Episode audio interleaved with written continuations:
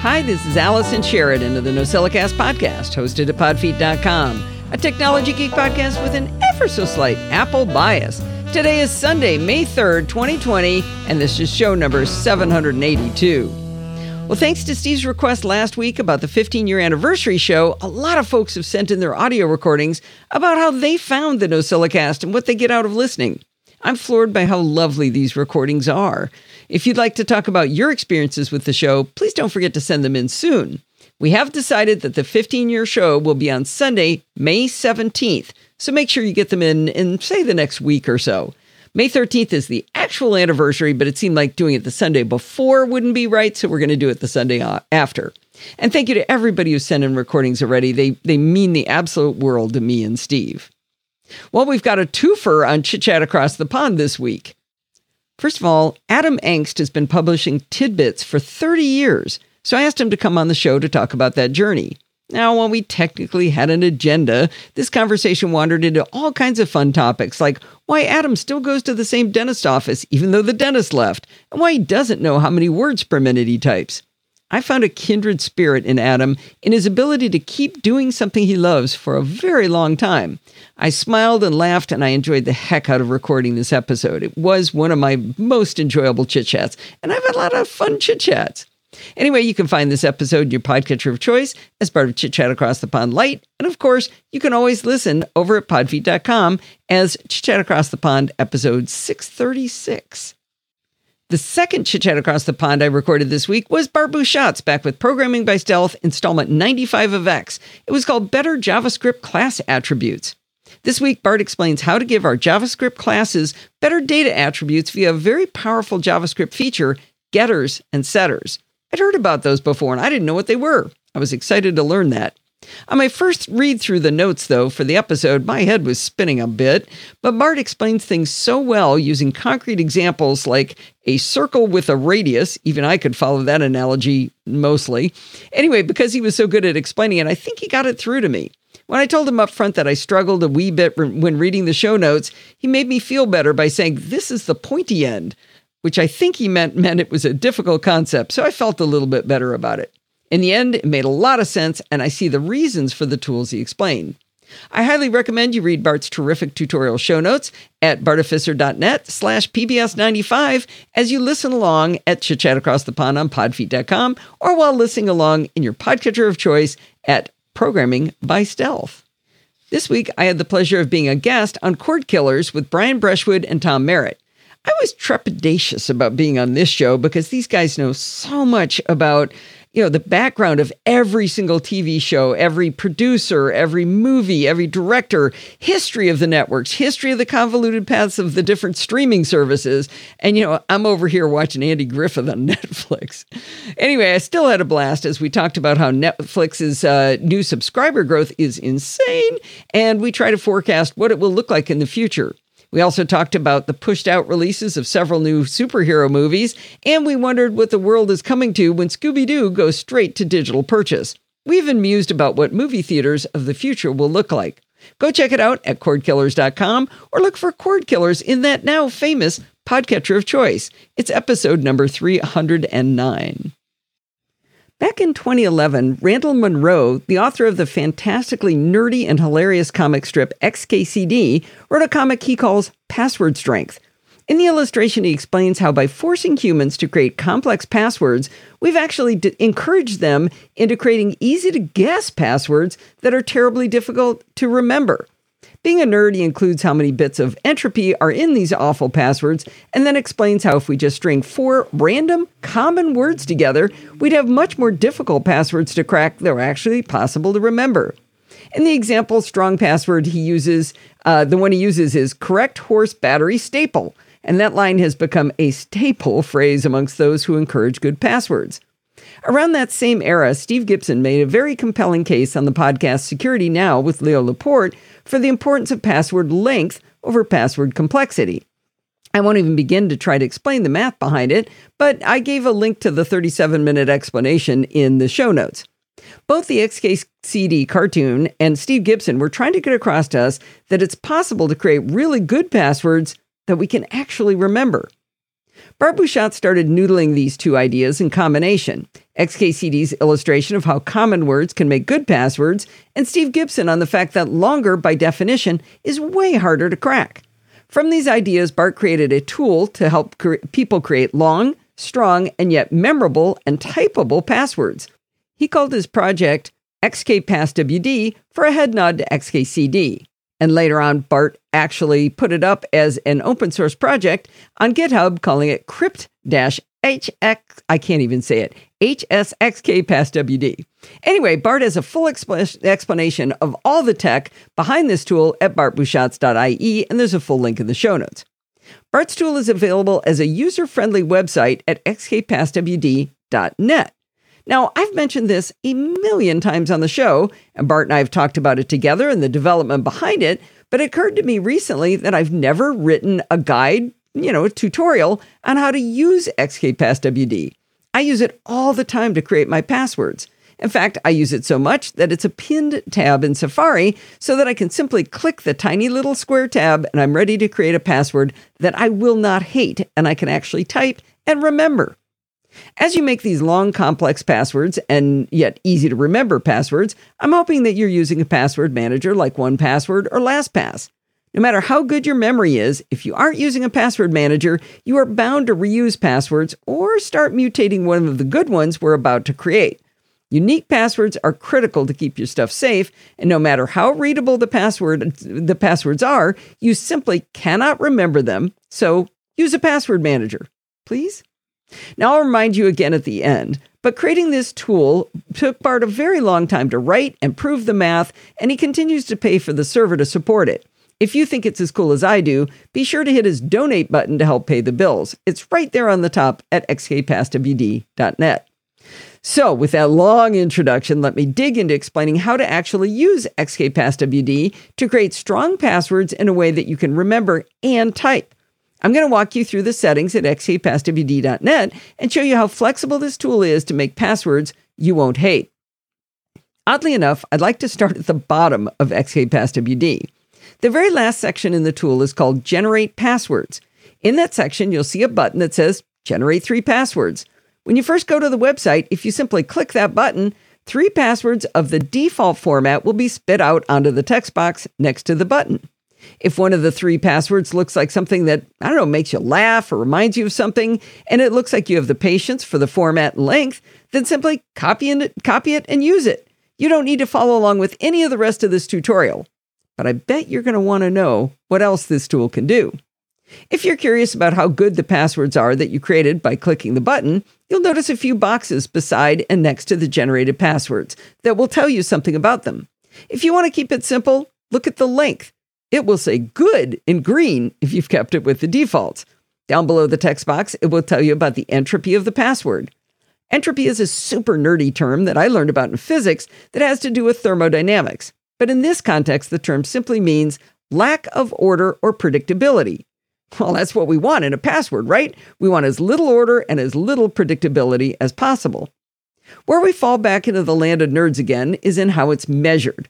As you'll see when you click the button for the default three passwords, it says the entropy is between 157 bits and 236 bits blind and 52 bits with full knowledge.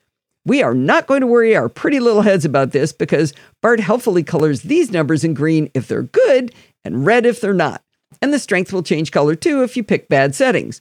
Remember, green good, red bad.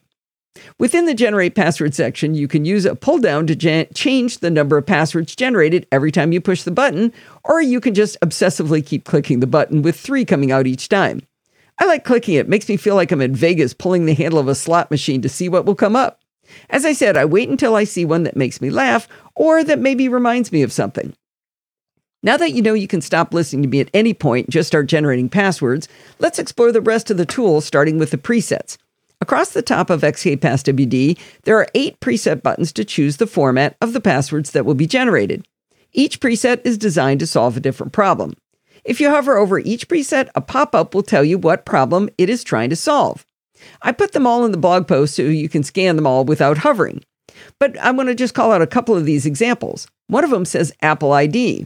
That's a preset respecting many of the prerequisites Apple places on Apple ID passwords. The preset also limits itself to symbols found on the iOS letter and number keyboards, so not that awkward to reach symbol keyboard. So that's a really good one for picking your long, strong Apple ID password, which might be one of the most important ones to keep safe. Then, of course, there's the default, and it says the default preset results in a password consisting of three random words of between four and eight letters with alternating case, separated by a random character with two random digits before and after, and padded with two random characters front and back. We're going to get all into that. I'm going to skip over some of these, um, but one of the ones is a security question preset. So, this is to create fake answers to security questions.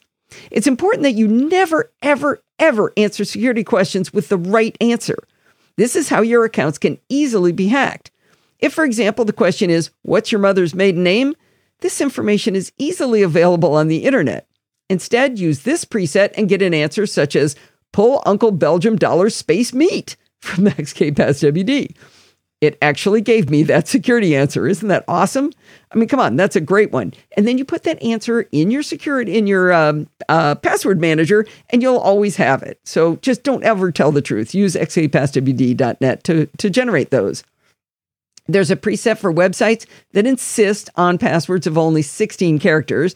Never ever use that one if you don't have to. There's also one for Web32 that allows up to 32 characters long. Now, he's got one for Wi Fi passwords, and it'll generate a 63 character long WPA2 key. So most routers allow 64, but some only 63, which is why he does that odd length. But I have a cautionary tale on this 63 character business for your Wi Fi password. Sure, we have a password manager, so we don't have to type it very often, and our phones offer barcode scanning to other people, so they never have to type it in but I have a super long password on my Wi Fi router, and I have had to type it in on the old style Apple TV remote. You remember the silver one with the buttons to click back and forth to select the characters? I also had to type it into my HP printer, which has a non touchscreen display that is two and three eighths inches diagonally, and it has a QWERTY layout that I had to navigate with up, down, left, right buttons. I may have said some non Girl Scout safe words about Bart when I was typing that in and mine is only 24 characters long, not 63. Finally, there's the XKCD preset, which generates one similar to the example in the XKCD cartoon we talked about. Uh, the, what is it, horse battery staple? I forget the first word. Well, anyway, everybody else does. But anyway, this one creates them just like that, but it has a dash to separate the four random words, and the capitalization is randomized because it needs to add a sufficient entropy to avoid warnings. All right. So now you've got these presets. You can just hit those presets and go to the generate three passwords. Boom. You're, you can stop listening again. But with a given preset selected, the settings section presents six different settings that modify how the passwords will be created. Next to each setting is a little plus button, and that invites you to click anywhere on the setting to change the values. Let's walk through the settings using the Apple ID preset as our starting point. You can start with any one of the settings, though. The first setting is the number of words in the password. The Apple ID preset starts with three words of between five and seven letters from the English dictionary. We can modify this from three words to anywhere, say, from two to 10 words. I don't know about you, but three sounds like enough. You can change the minimum and maximum lengths of the randomly chosen words from 4 to 12 characters each. You can play around with these lengths, but if you shorten them, be sure to test your changes by tapping the three gener- uh, generate three passwords button down at the bottom and watch to make sure the strength is still green for good. All of the, I am sorry, I'm not being condescending to you. It's what I do. I go, oh, green, good. Okay, I'm good. Anyway, all of the presets use words from the English dictionary. Inside the settings for words, it has a drop down to change the dictionary language, but you'll see that English is the only option. If you want to go crazy with other dictionaries, go check out Bart's open source project I mentioned earlier, where you can preload other languages' dictionaries. One of the easiest ways to increase the search space for a password hacker is to have both upper and lowercase letters in your password. So instead of 26 characters, it's it goes to 52 right away, right? But imagine how annoying it would be, especially on a phone keyboard, to type in a password with, say, every other letter capitalized. Just having one in there would make it harder to crack, but remembering where that capital letter is, that one is, would be too much for our little brains. By default, the Apple ID preset randomly chooses whether to capitalize each word or not. Because it's randomly doing it by word, The password generator may offer you options with all uppercase or all lowercase. This is not a coding error if it happens. That's by design because it's randomly deciding on each word. To ensure you have both upper and lowercase letters, you can choose another option from the dropdown, such as alternating word case or capitalize first letter. If you really want some entertainment, he's got an option to capitalize every letter except the first letter, and he shows you what that's going to look like. I can't imagine anything more annoying than lowercase first letter and all the rest of the letters capitalized. If doing the upper lowercase thing is too much friction for you, there are options to have just lower or just uppercase words in your password. Watch those entropy colors at the bottom when you generate the passwords, though. Another great way to increase the entropy of a password is to add in special characters. But rather than sprinkle them randomly inside your password where you can't remember where they are, XKPassWD uses them as separators between the words. Having a special character as a separator between words actually makes the password way easier to read and therefore easier to remember. By default, XKPassWD will choose a random character from an alphabet. The alphabet, by definition, or by default, I should say, contains dash, colon, period, and comma. That's the alphabet that it's going to use to choose the separator. These characters are displayed inside little boxes, like the ones where you have to fill in your name on a form and they want to make sure you write clearly. Well, there's a bunch of empty boxes. That kind of invites you to type in more characters to add to the alphabet. You can even delete characters from the alphabet. As you add and delete, the set gets updated real time up above. For some reason, there's a green plus sign at the far right of the little boxes where you can put the characters in, but it doesn't seem necessary to click it. You can click it if it makes you happy, though. If there's a character that you prefer to type and would like to make your passwords always have that same character, you can change the separator to be a specified character using the dropdown, and then type in a character you prefer. While the password would seem as strong whether the separator is chosen ram- randomly or whether you use the same one every time, there is a difference. If someone sees one of your passwords for something you don't really care about, they might be able to figure out the pattern you're using for your passwords and have a better shot at getting into an important account. For example, let's say you tell someone your Wi Fi password and they notice that you have four words of five characters always separated by hyphens. That gives them a way smaller search space to crack your password for something else.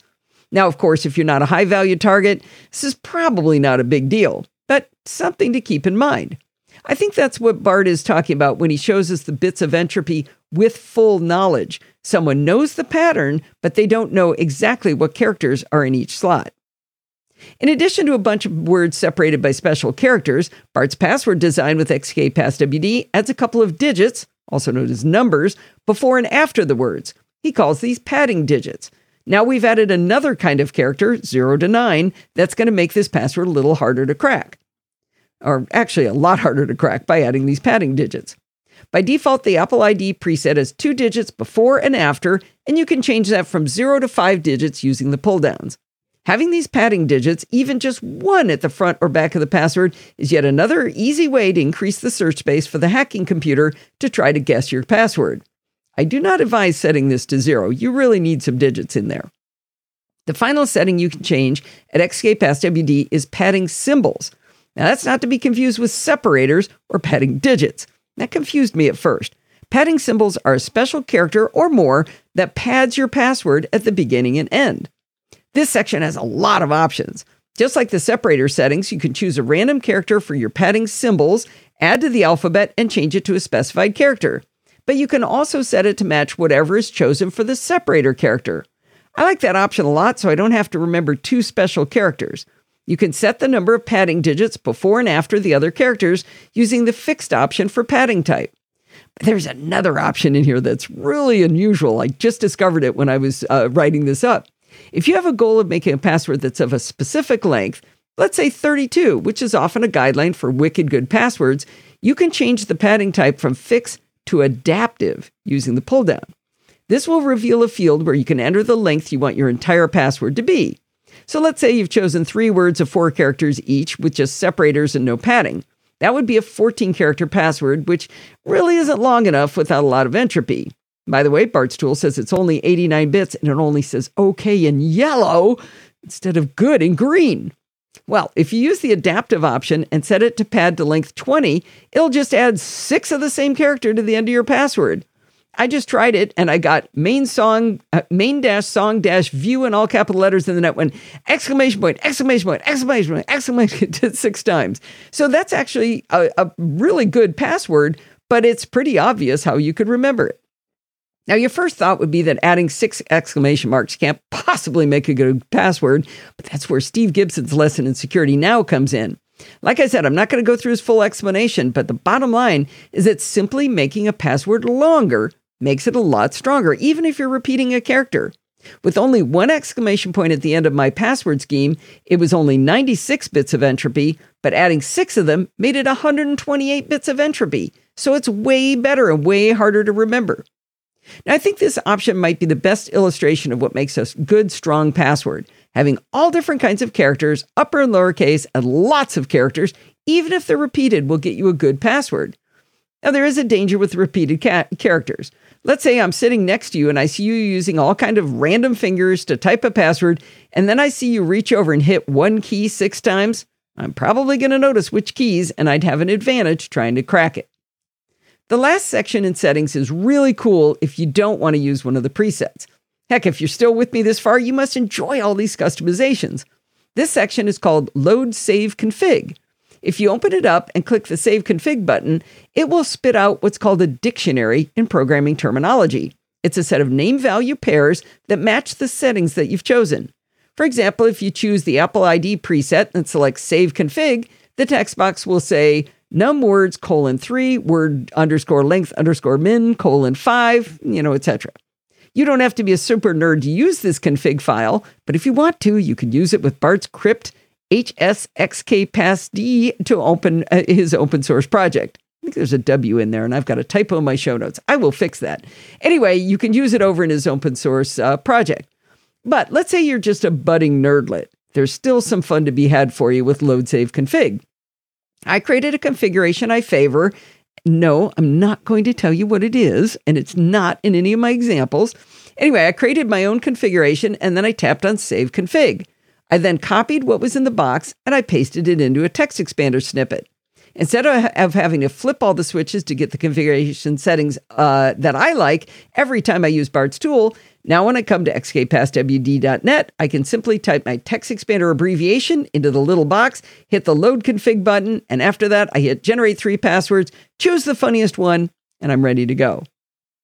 Now, the final piece of information XKPassWD gives you is a nice visual summary of the password scheme you've created. First, it gives you the structure with a series of little boxes. For example, the Apple ID preset says P, which is a padding character, DD, means two digits. Word S, sep- that's the separator. Word S, word S, DDP. I sound, know that sounds really dopey as I read it out loud, but when you're looking at it, it makes perfect sense. Trust me. Then it tells you the length of the password it will generate, which for the Apple ID preset is between 25 and 31 characters. Now, that length variability is because the length of the word was five to seven characters each. Finally, it tells you your character coverage over, uh, which gives you an idea of whether you've got enough types of characters. The Apple ID preset says lowercase ABC, uppercase ABC. That means we have both lower and uppercase uh, letters. It shows zero to nine, showing we use numbers, and then just uh, what is it, dollar exclamation point star, which means we have included special characters. So you get an idea of whether you've got enough characters used. Now, I'm really glad I wrote this up because it made me truly understand every little setting in Bart's XKPassWD tool and how I can modify them. I've been an avid user for ages, like I said, probably since the first time he showed it to me, but I wasn't taking advantage of everything it can do. I hope you'll consider using XKPassWD to generate your passwords so that they're easy for you to type and remember, but hard for computers to crack. I also hope you'll appreciate how much work went into not just the beautiful design of this tool, but the math behind it to make sure it's safe for us to use. With that appreciation, again, please consider pushing the donate button for Bart. I push it and I donate around once a year. Dumb. Dumb. Dumb. Dumb questions. Dumb questions. Dumb questions. How do I? What is? How come I always have to? It's time for Dumb Question Corner. Well, this might be my favorite dumb question of all time. It starts in Australia, passes through the United States, saunters into the Netherlands, then hits two spots in Japan and ends up in our collective distant past. We'll start with the original question from Trevor Drover in Australia. Hi, Allison. I have a dumb question that maybe you or one of the internationally famous castaways can explain. I believe I've found an undocumented keyboard combination, the output of which I don't understand. But what problem were you trying to solve by randomly pressing key combinations, I hear you ask? This could be another dumb question that has no answer. A friend is learning to use pages. If you use pages, you know that when you have an object on a page, you can drag it into position and also drag the handles to resize it. Another option to move the object is to use the arrow keys for small adjustments. If you select the object and click on the Arranged pane, the exact size and position can be entered into the appropriate fields. My friend wanted to enter the precise size of an object, then use the keyboard arrows to position it without having to touch them with the mouse. So I created an arrow and made it 5 centimeters wide by 1 centimeter high, then went searching for a key combination that would cause the entry to be accepted and exit the box and return control to the object on the page. This is when I found Option Escape did something strange. I have no idea what the suffixes mean. These include PMS, AMS, PM apostrophe S, PM, AM, ISH, STS, THS, and RDS, depending on the numeral entered. The confusion continues as the option escape key combination only works in the presence of numbers 1 to 12. With your cursor to the immediate right of one of the digits, press option escape and a drop down list appears. The numbers 1 to 12 can be entered lots of places, such as an email body or subject, but not in the to field, in a search field, in most documents, and when you hit option escape, up pops that window. What does it all mean? By the way, the only solution that I could find at present to my friend's pages problem was to use the mouse to once more select the object and then use the keyboard keys. Cheerio for now. Well, I love Trevor's uh, question here, but before we dig in, I do want to elaborate on exactly what Trevor observes when he hits Option Escape. His description was quite precise, but it's incredibly difficult to describe something clearly that makes no sense. He said that he was typing numbers from 1 to 12 into the size field in pages, and he just happened to hit Option Escape in his experiments for the other reason. When you replicate Trevor's steps, you'll get a drop down that is full of what looks like nonsense and sounded like nonsense when he read it out loud. He was using Option Escape after typing a 1 and it was offering him 1 p.m. apostrophe S, 12 p.m. S, 1 a.m. S, and more in this weird dropdown. If you type in a 2 in that field and hit Option Escape, you'll get an equally eclectic list of glop all starting with 2, like 2 AMS, 2ND, which would be like second, but then today, the number 2 DAY. Every number you test is a new adventure. I started playing around with this myself and trying it in different text fields like Trevor had mentioned, such as in the body of an email. I started a, noticing a partial pattern. Maybe the 1 to 12 thing had to do with time, like 2 a.m.s is sort of like 2 a.m. I noticed something else very curious. One of the items in the dropdown for me was 190th, which is the name of a street near my house. Well, around this time, I was chatting with Helma in the Netherlands about it, and she gave it a try. When she typed in the number three and then option escape, one item in her dropdown was a very specific Dutch postal code from where she works. Now we have an interesting pattern. The list seems to be influenced by what we personally type. I tried selecting one of the options several times in a row, and I saw that option move up in the dropdown list until it was at the top. But then I found something inexplicable. In my list, but not hers, on the dropdown for one, I saw 1 dash capital C H O with a line over it, M E. Looked like it said chom, but with a long O. I had no idea what this was or even how to draw a horizontal line over an O. I could copy and paste it, but I don't know how to make that happen. I couldn't even find it in the keystrokes available for the Mac, so I copied and pasted it into Google, where I discovered it is the way a city district is described in Japan. Okay, how did that one get in my list? Now I was really getting into this. During the live show last week, I demonstrated this bizarre option escape thing.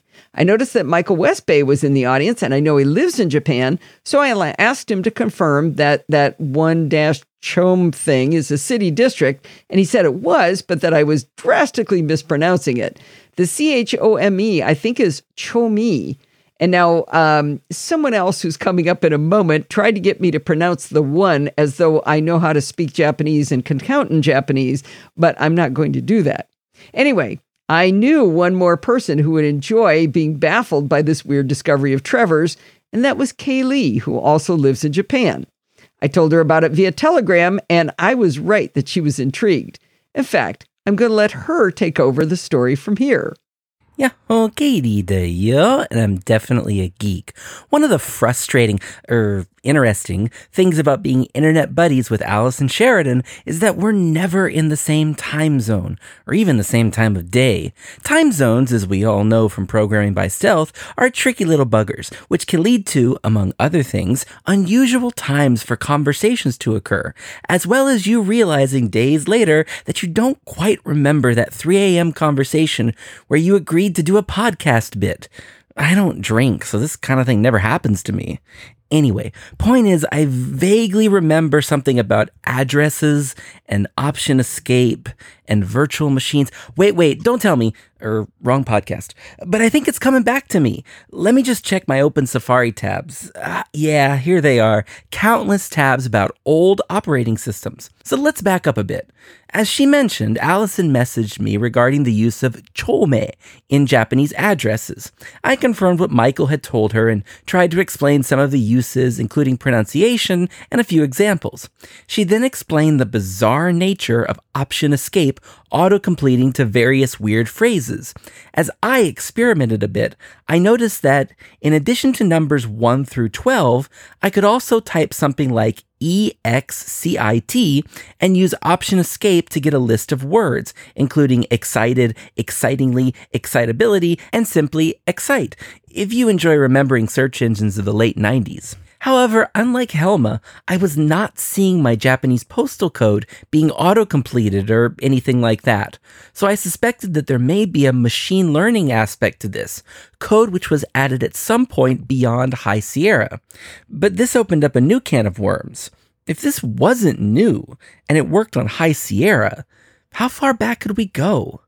To excite, well, okay, so I used Google, but this led me to a Macworld.com post from October of 2003, which discussed this exact functionality in macOS 10 version 10.3 Panther. Yes, Panther. This feature is so old it came on optical media, and not even a DVD, but four CDs to boot.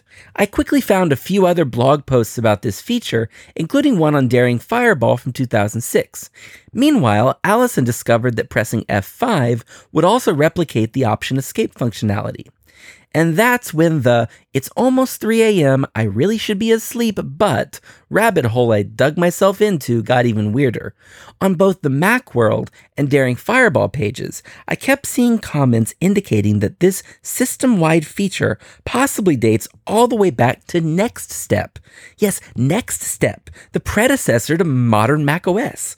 Well, to heck with sleep, let's fire up Previous see because it's next so previous oh never mind previous allows you to emulate a NeXTcube or NeXTstation. it's mm, fiddly and i suspect that me using a japanese keyboard may possibly be causing slight issues nevertheless i was able to successfully boot into both nextstep 3.1 and openstep 4.0 but i was not at all prepared to see the words text edit appear in a 20 plus year old operating system. Logically, I know that Next is where TextEdit was born, and yet it was still a surreal experience. Alas, in both NextStep 3.1 and OpenStep 4.0, I was unable to replicate the option escape functionality. I tried everything I could think of, including F5, but no dice. But I wasn't about to give up that easily. Back to AltaVista. Or I mean Google. And wouldn't you know it, but I found a reference in The Complete Guide to the NextStep User Environment in regards to autocomplete functionality using the escape key in Terminal. Quote, NextStep monitors the text you type in the save and open panels and terminal windows and can assist you in completing long path names. After you have partially entered a path name, press the escape key to have NextStep completed. For example, if you were to type slash local L and press escape, NextStep would complete the path name by typing library for you. And it's true. I was able to replicate this functionality in Terminal. Pressing the escape key does autocomplete directories. Success! I was so, oh, what's the word? Elated? Enthusiastic? It starts with an E. Maybe I should ask Jeeves. Anyway. So it seems to me that while the direct functionality of Option Escape does not trace back to the next days, the seed of the idea does. The only lingering question remains when exactly was the autocorrect functionality added to macOS 10? Panther? 10.2? 10.1? Or even before, perhaps in the public beta, or Rhapsody even. Sadly, most of that era seems to be difficult to access via emulation without an actual PowerPC Macintosh or other hardware which I don't own. So for now, the mystery will remain. But hey, at least some of the history has been traced, and I'd bet that one of the friendly and enthusiastic Nosilla castaways out there has access to the PowerPC era of macOS 10, right? But with that, I'll throw it back to Allison to wrap up this wild story, and until next time, 이저 Katie Bye bye! Okay, seriously, how cool is that? Not only do we know what this crazy option escape thing is, we know where it came from. I still don't know why it's invoked with such a weird keystroke. I don't know why it works from 1 to 12, but not 13, why it changed from escape to option escape somewhere after next step, and why I have a Japanese city district in my list. But I do know that having an international group of friends to pass a problem along from Australia to the US to the Netherlands to Japan is really, really cool. And by the way, does anyone know the answer to Trevor's actual dumb question? Remember, this all started when he was looking for a way to type in a specific size for a graphic in Pages and immediately use the arrow keys to move the graphic into position without using the mouse? Well, that's what we're trying to find out. So let me know how that works out. And if you've got a Power PC, you know you've got to try this option escape thing for us.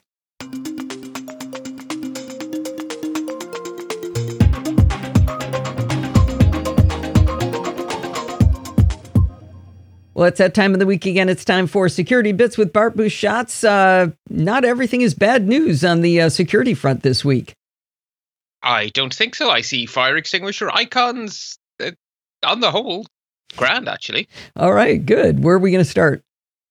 Uh, let's start with some follow up. Uh, so, we have been talking about Zoom quite a bit. Um, they have been continuing their work to address the various criticisms and concerns about their platform.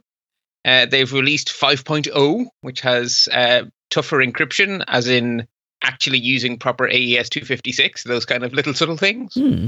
Um, last time I decided not to answer you when you asked me to get detailed on exactly how they were dealing with the data flowing in different jurisdictions and stuff. Well, thankfully, iMore decided to do a deeper dive into exactly what the settings mean. And so there is a link in the show notes to their article explaining it. So that was the, just to remind people that was the part about where for a while there your data may be going through China and now they've fixed it so that it's going through your own region. Yeah, and so basically the difference is where the server dealing with stuff is versus where the actual bytes are going between the servers and the client. So obviously, if your client is in China, the, the, the bit from the server to them has to go to China because they're in China. It can't magically not go to China. The question Right. is, where's the server in between you all? And if you choose to have that not be in China, it will not be in China. Great. So yeah, no, it's well done. Basically, they did the right thing, and it all makes sense. And iMore have all the details if you'd like to dig in deeper. Um, the other thing I liked is that Steve Gibson on Security Now is continuing to track this story, and I sort of have my own gut reaction, and then I listen to Security Now and I see if my gut reaction lines up with Steve's gut reaction, and my gut reaction was this seems like a good progress. Steve was enthusiastic in his praise. He gave it a giant big thumbs up. The work to they're Zoom, doing. to the work Zoom has done. Yeah. Wow, great. So I thought, okay, so it's not just me. At least one other person agrees. Um, and I say it's not just me. Zoom now have 300 million daily users. I don't care who you are. You got to say that they've got some amazing technology. That n- this never fell over in a Nice. in a heap when it went from whatever number it was before to that kind of a number. That's, that's astonishing. I mean, that's, yeah, hats off to them. Like their techies are good at their job. And we don't have to take a shower after we use it anymore. Yeah, exactly. So I, all in all, two thumbs up. Yeah. Yeah, stuff. great. Um, the other thing that we obviously are tracking in terms of follow up is the whole question of um, contact tracing apps. That- Right. that is that is the thing every country in the world is dealing with. Um, and last time we talked about how Google and Apple had gotten together to make an API which used clever crypto uh, to ensure that you could have you could know that you were in contact with people without there being a central database of everyone who's been everywhere and everyone who's been with everyone. So a distributed model where your privacy was protected. Um, and Apple have actually updated the API in response to some feedback. So they put it out to the community looking for feedback. They got some feedback. They made some tweaks. Nothing fundamental has changed. It's not. They haven't. It hasn't been a complete rethink. It's just a few tweaks around the edges. And one of the tweaks actually is a change in how they're describing the whole thing. Contact tracing sounds very we're watching you we're tracking you kind of kind of a scary word. Uh, we're, and it's not actually that accurate either. Uh, so they've changed to exposure notification and that that is exactly what this is. It's not promising to trace every contact it's promising to notify you of every exposure it knows about. That's more accurate and more fair so that's i think that's a good thing Right, absolutely. It- by Um, the way, Steve sent me a uh, link. I haven't looked at it yet, but he says it's really good. It's a, a graphic by I think it's by the Oatmeal that shows Ooh. that shows how contract trace. Oh, maybe I'm not sure it is, but the drawing looks like it. Ah, maybe it isn't, but it's uh it's a graphic. It's a long graphic that shows all these uh, little funny drawings and stuff, and it's got little cartoons. So it might be a, a palatable method. I have I have not vetted its uh, understanding the technology, but I'm putting it in the show notes anyway. It's from ncase.me. Excellent. No, dude, that sounds good. Like it's, I think it's it's well done tech. It made sense to me. Steve gave it his thumbs up too on security now. It, it, it's it's a good approach. So and they basically just tweaked it a bit around the edges. Uh, they've also promised that the whole thing will be turned off when the pandemic is officially declared as ended by the WHO. I love Um, that and- because that because of the way they're doing it, that's the only way you can.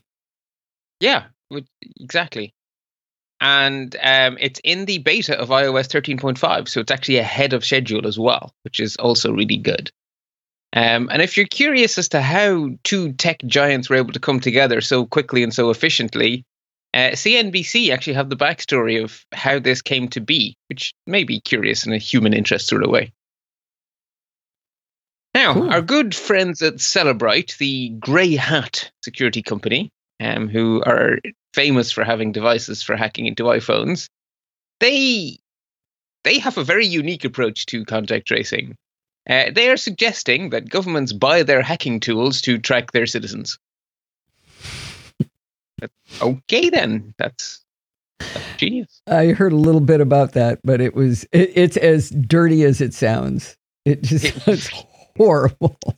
Ah, It's sort of like the whole reason the Google Apple solution needs to exist is because of people like Cellebrite. yeah, pretty much. Yeah.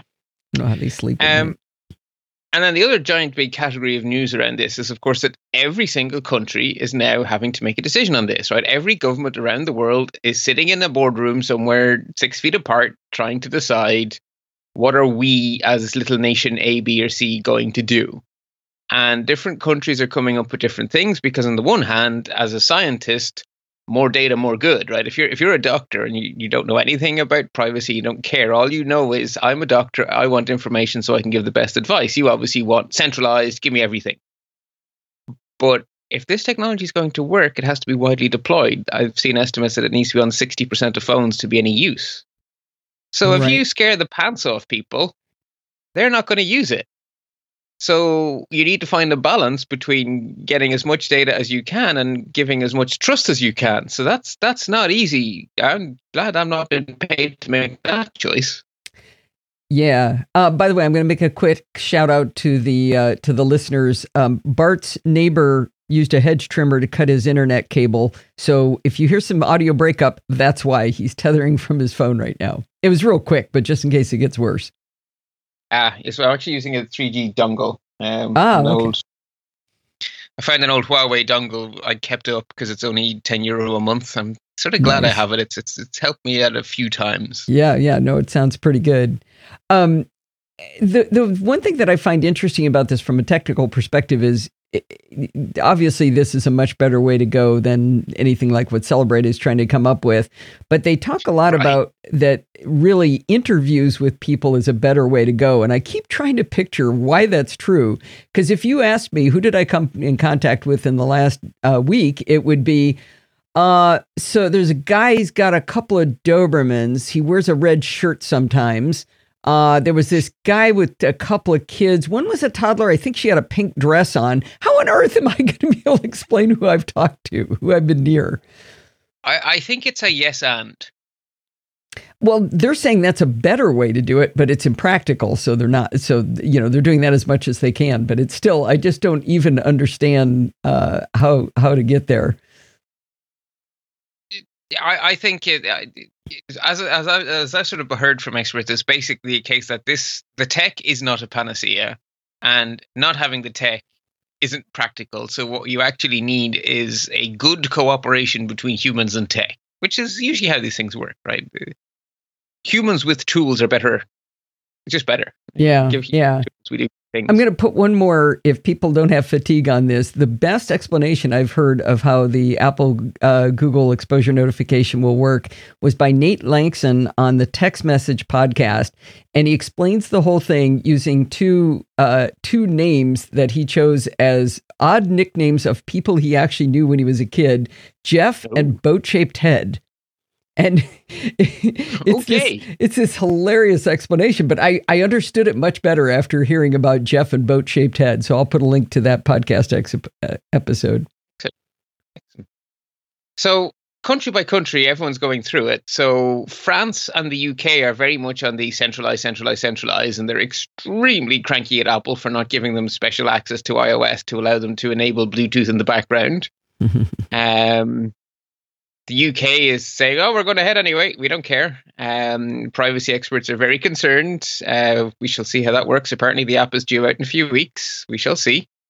Germany was on the Apple, sorry, not the Apple and France, the UK and France side of the equation, and they just did a complete U turn and went, actually, no, let's do it the Apple way. So Germany is now on board with Apple's approach.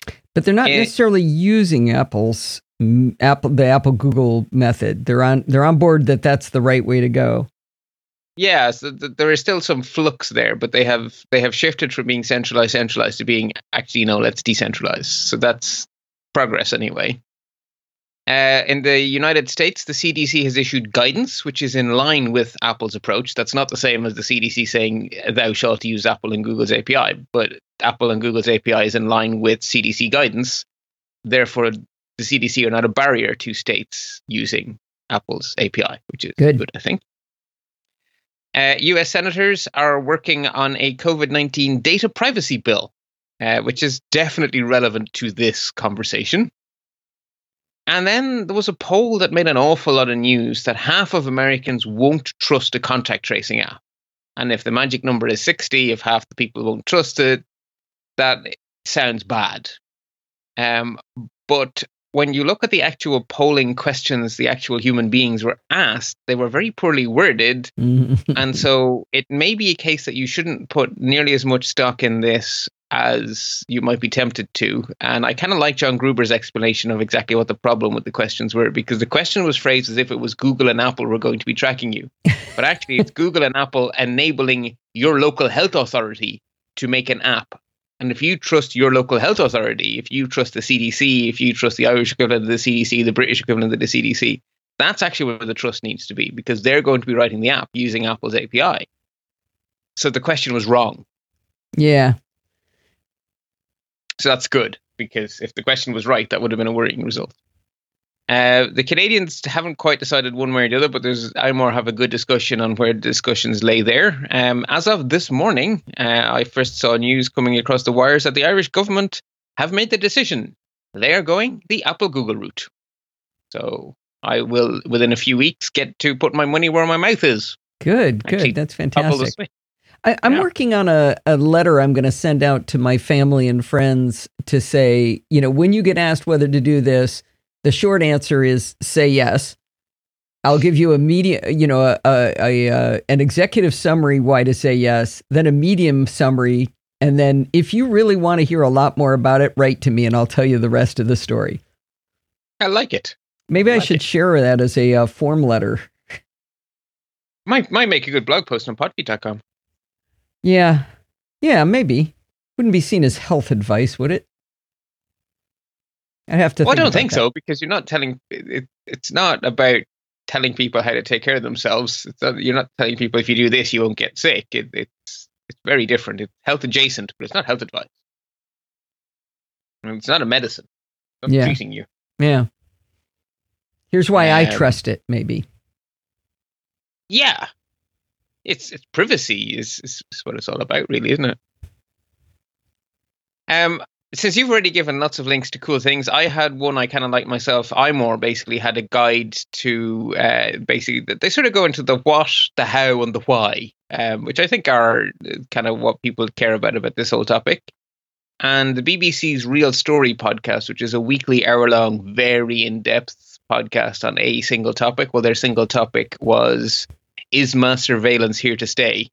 Hmm. Thanks to the pandemic. So, that again, a detailed, intelligent discussion, hour long, serious stuff.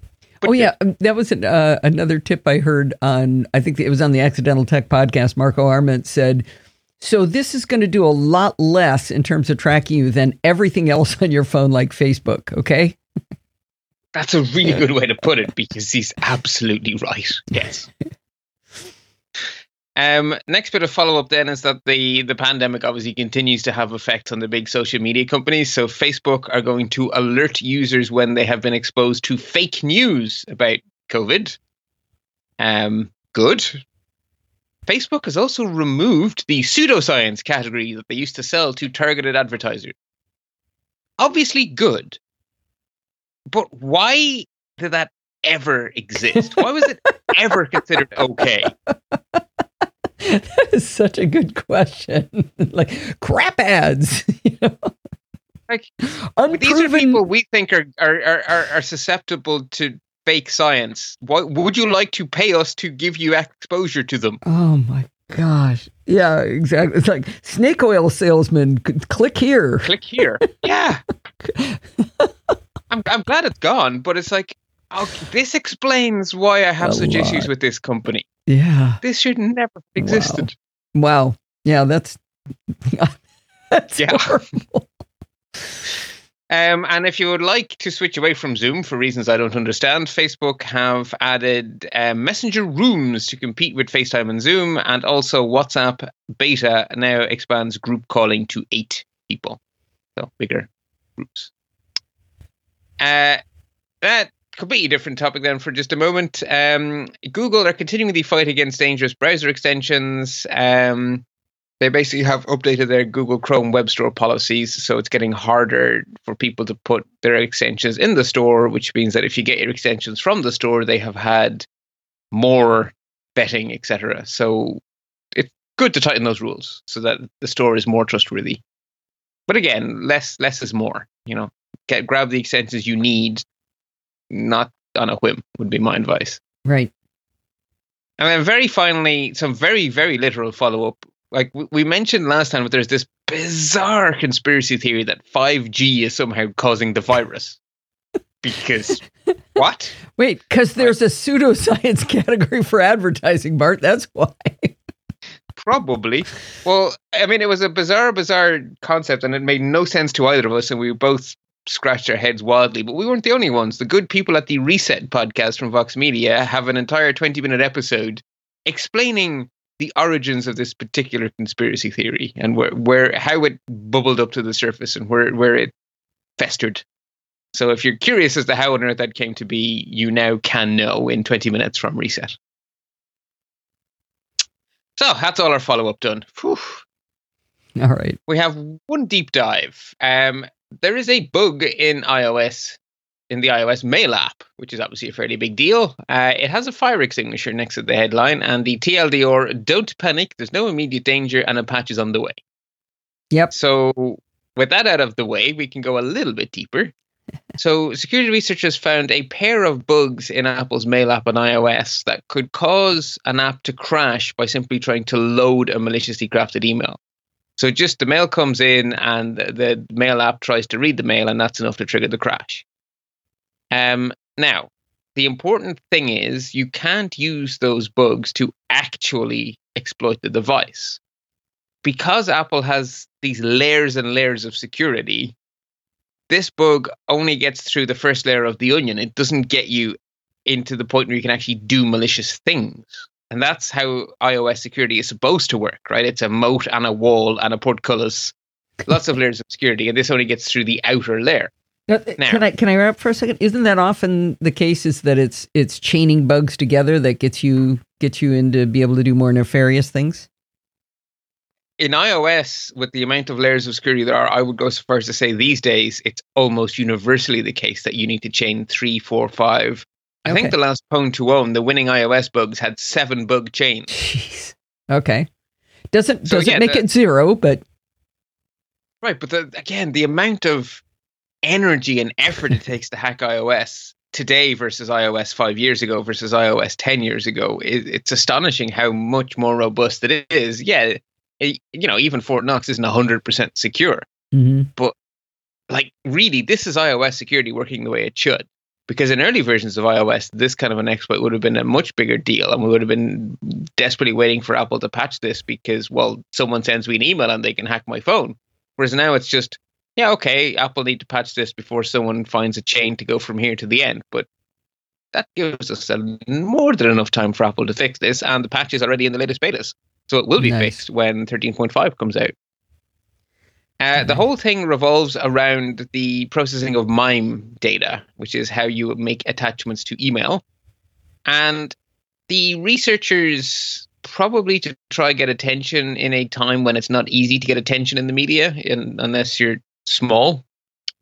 Um, they oversold what they had found. Frankly, um, they basically said they had evidence that this was this this was being exploited in the wild, and frankly, their evidence doesn't stack up at all.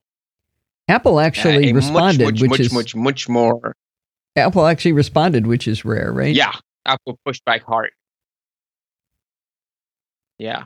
Yeah, no, Apple pushed back hard. They were like, A, you can't exploit this to actually, you can't use this to exploit anything, so users are safe. And B, there is no evidence this was exploited in the wild. And I think Apple are correct. And it's not just Apple saying that. Third party independent researchers are on Apple's side here.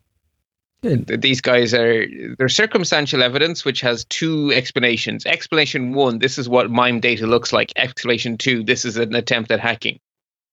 Sorry, but Occam's razor here. This is normal MIME stuff. So my impression of the way this was covered, because as soon as I saw it, whenever I see something like this, it sounds so flamey. My first reaction is, okay, let me see how many sources I can find, and basically every single tech uh, journalist was reporting on it, and all to the same source, of course. But Mm. um, you know, when it's that many, you're kind of like, well, maybe it is real if it's everywhere, not just some janky site.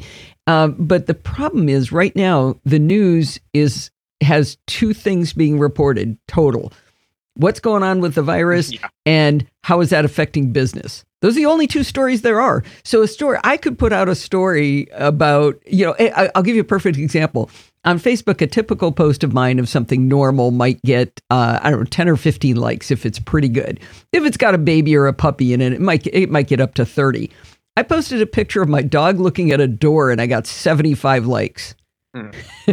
so it's just like whatever you can talk about that's not that other topic. Oh man, let's report on that. Hurry, hurry. This is great. It's something else to talk about.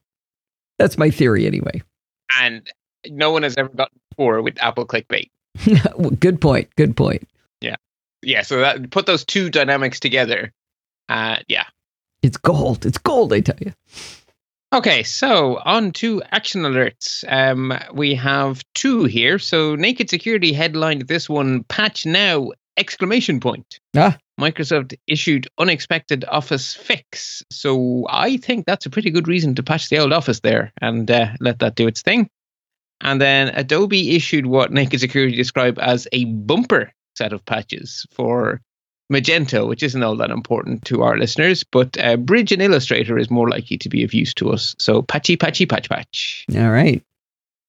Moving on to worthy warnings. Um, so Nintendo had a problem where they have their like modern Nintendo accounts, uh, but in the past they had these other IDs that were associated with an earlier online product, which I think was related to the Wii U console, Hmm. and they linked the two accounts together. And people who had the old style of account, they basically the old style accounts appear to have been leaked, or at least 160,000 of them have. And people were able to use those old accounts to get back into people's new accounts. And unless you actually have one of the old consoles, there's no way to manage the old account. So it was kind of a bit of a mess. Uh, but what Nintendo have done is they've disconnected the link between those two accounts. And they're also advising people to turn on two factor authentication on their Nintendo accounts, since those accounts are now connected to monies. And you don't want bad old leaked passwords connected to your money. That's not a good thing. It sounded a little bit like you said turn off two factor authentication. I'm sure what you said was to f- turn on two factor authentication. Definitely what I yes, definitely. I go it may have been a speako. Um, I've been known to do such silly things, but yes. We'll on, call it Skype on, today on. or internet. Yes. Um, there is a scam doing the rounds, uh, particularly on Zoom, but it could be doing the rounds anywhere. Basically, HR meeting, and they're basically trying to phish for your passwords for Zoom by pretending to be HR, threatening to fire you because of stuff. Yeah. So beware, that is a scam that we know is doing the rounds. And there's also a new variant of the sextortion scam we've talked about a few times flaring up again as people are working from home. And if you're wondering why, another story crossed my radar. Um, these kind of scammers are making up to $100,000 a month on this stuff. So that's why the emails keep coming. It's making people filthy rich Mm. by being, you know, bad people.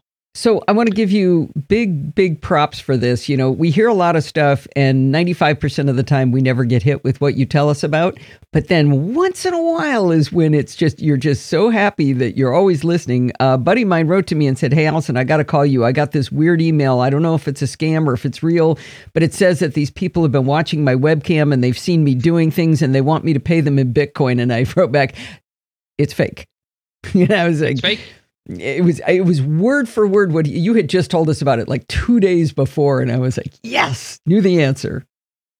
Yeah, and it's really, really doing the rounds because I had a I had about two or three people ask me the same question. So if if you're getting it from random people and I'm getting it from random people, it really must be doing the rounds. Yeah, And a hundred thousand dollars a month, I can see why. Pretty good reason, yeah. Um, if you're curious, Google's Project Zero has released details of a whole bunch of bugs that Apple patched recently. So Hmm. if you haven't applied Apple's recent OS patches, you really should do it now because there were actually some quite nasty so-called zero-click bugs. In other words, simply having an email arrive will trigger the bug, that kind of thing. Hmm. So definitely make sure your iOS, your your Apple OSs is not just iOS. All of your Apple OSs are fully patched. Um, that is definitely not a good thing. Uh, 309 million Facebook users' phone numbers are found online for sale on the dark web.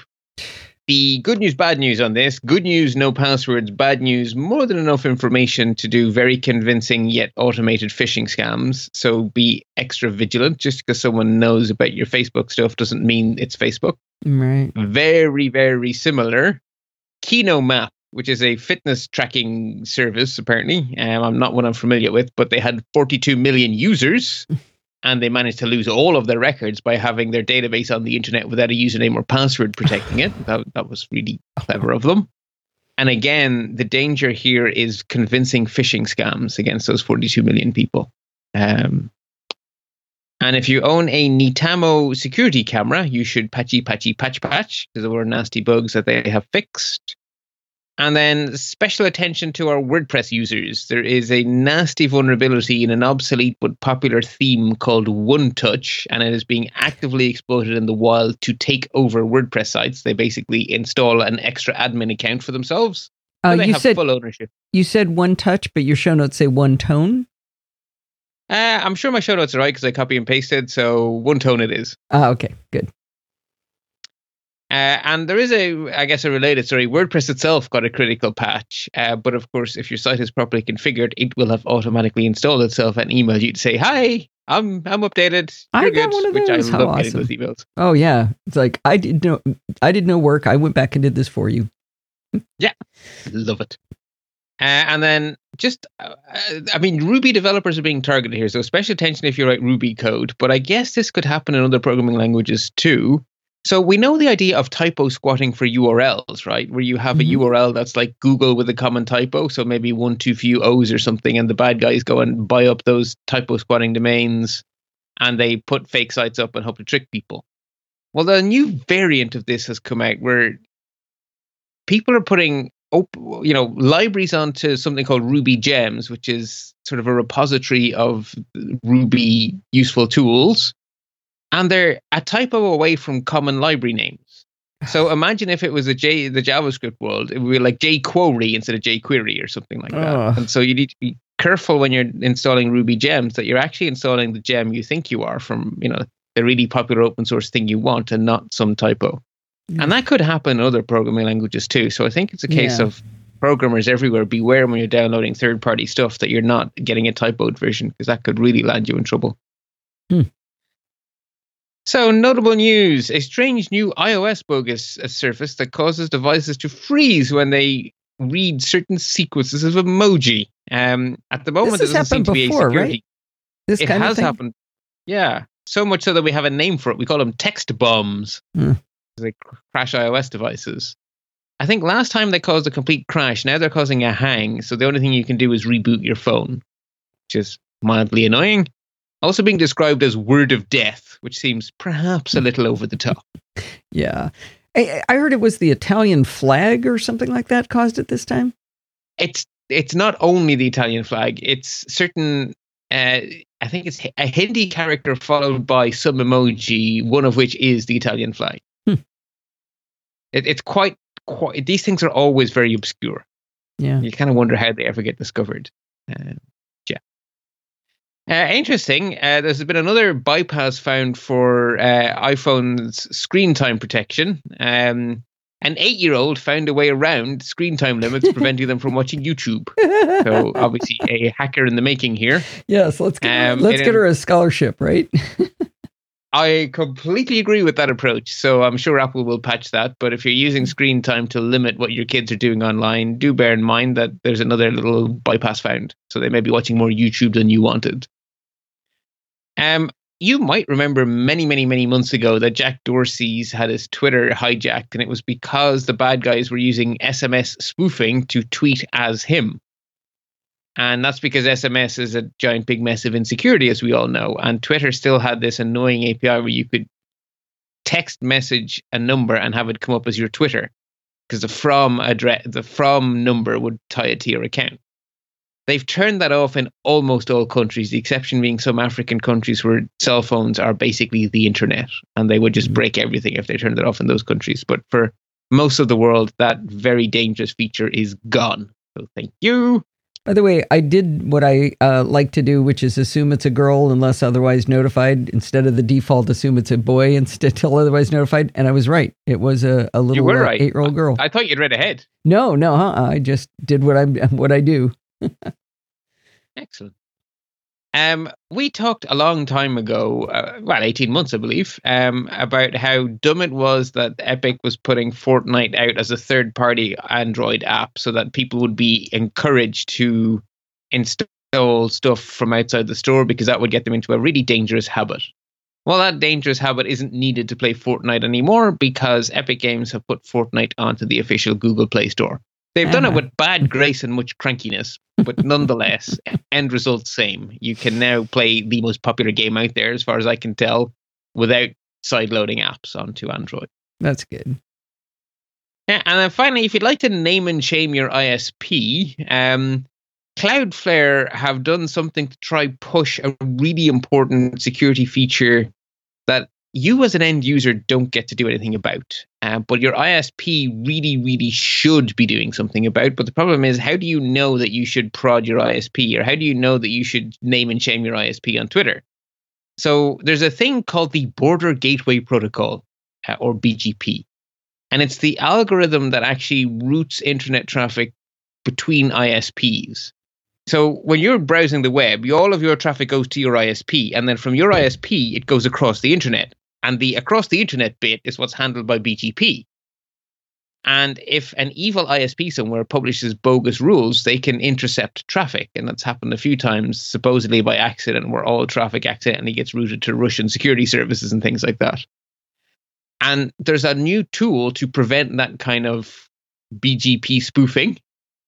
And unfortunately, not all ISPs have bought into it.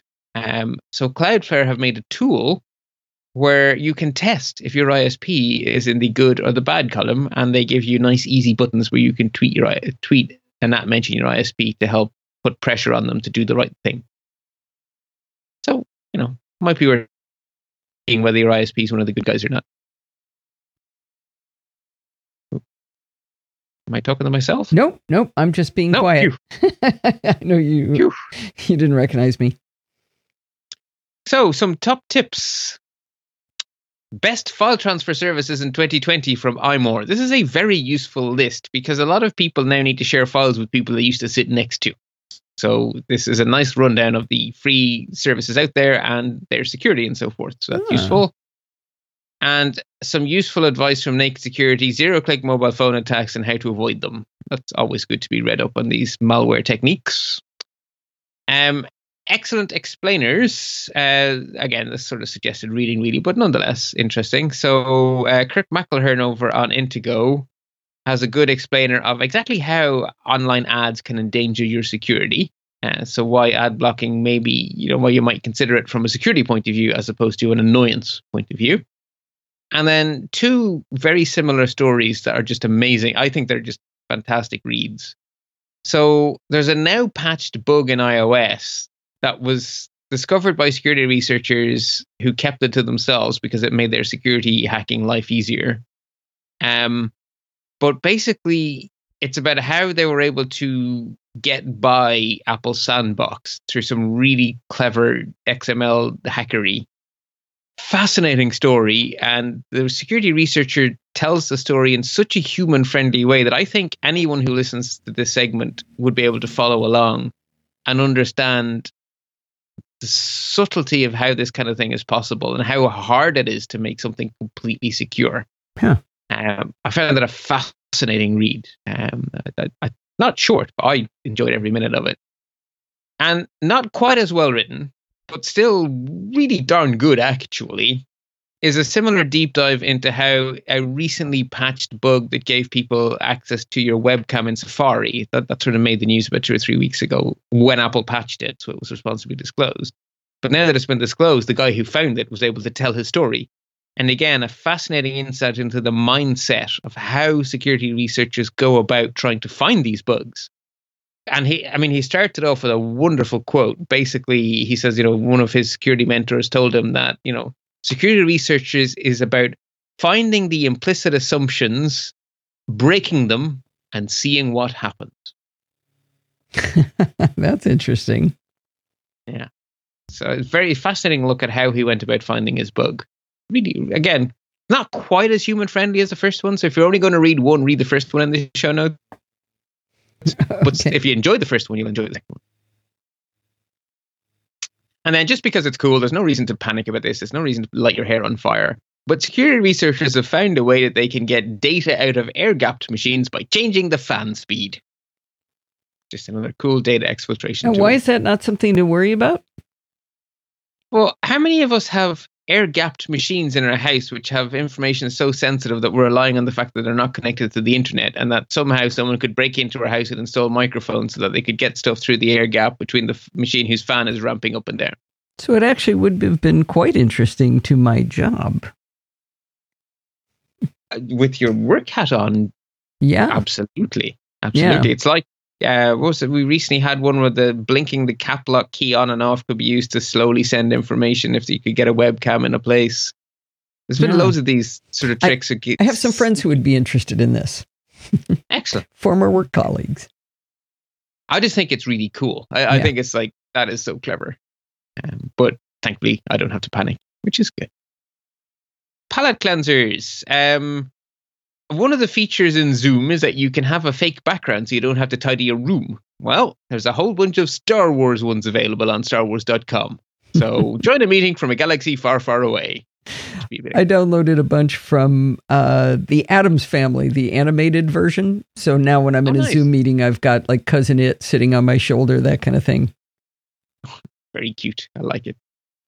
Um, the wonderful CGP Grey has issue has done one of his videos, and he explains a way of thinking about how to manage the unusualness of life at the moment called Spaceship You.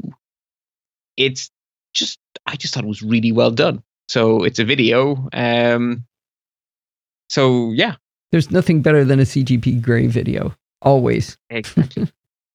and then you have a third palette cleanser for us. Yeah, this was really fun. It's a uh it- well, I figured it would be great for Bart because it's got physics in it and Lego. What's Bart's two favorite things? Physics and Lego, right? That that's pretty high up there, all right. Yeah. It's a it's a Lego that uses a concept called tensegrity, which I'd never heard of. Basically, something that's in tension and compression at the same time. I think would be a way to describe it. Is that right? Uh, sure. Uh, and uh, anyway, it's a little Lego you can build that will. Uh, it's it looks like this thing is floating in space by chains that should be pulling it down, not holding it up. It's really really cool. Anyway, there's a link to it on kottke.org. Yeah. And it's when I looked at it first, before I watched the video of how it was built, it looked like it shouldn't be possible. It looked impossible. And then as soon as I saw the step by step instructions, I was like, oh, There it is. they're just playing with my head. but of course they are, because it has to be possible. Yeah. That's It's what's cool. awesome. It's really awesome. Well, we made it through, Bart. Excellent. Only one stop for internet pause, but uh, we made it through. Yeah, most annoyingly, it's a holiday weekend here, so I can't even log a call with my ISP until Tuesday. We're trying to figure out. Yeah, I know. How do you survive lockdown with really, really bad internet? This is going to be a deeply unpleasant yeah. Oh, day and a half at least. At least. Yeah. No idea how quick our ISP is going to be to get us back on the air. So they don't work weekends and holidays, huh? Well, I rang their phone number and it went, our, our support lines are closed. Ugh. That is Yeah. so rude. Oh, I wish is I so could send. I wish I could send you a cup of internet. I seem to have a cup, but it's just about a cup. Yeah.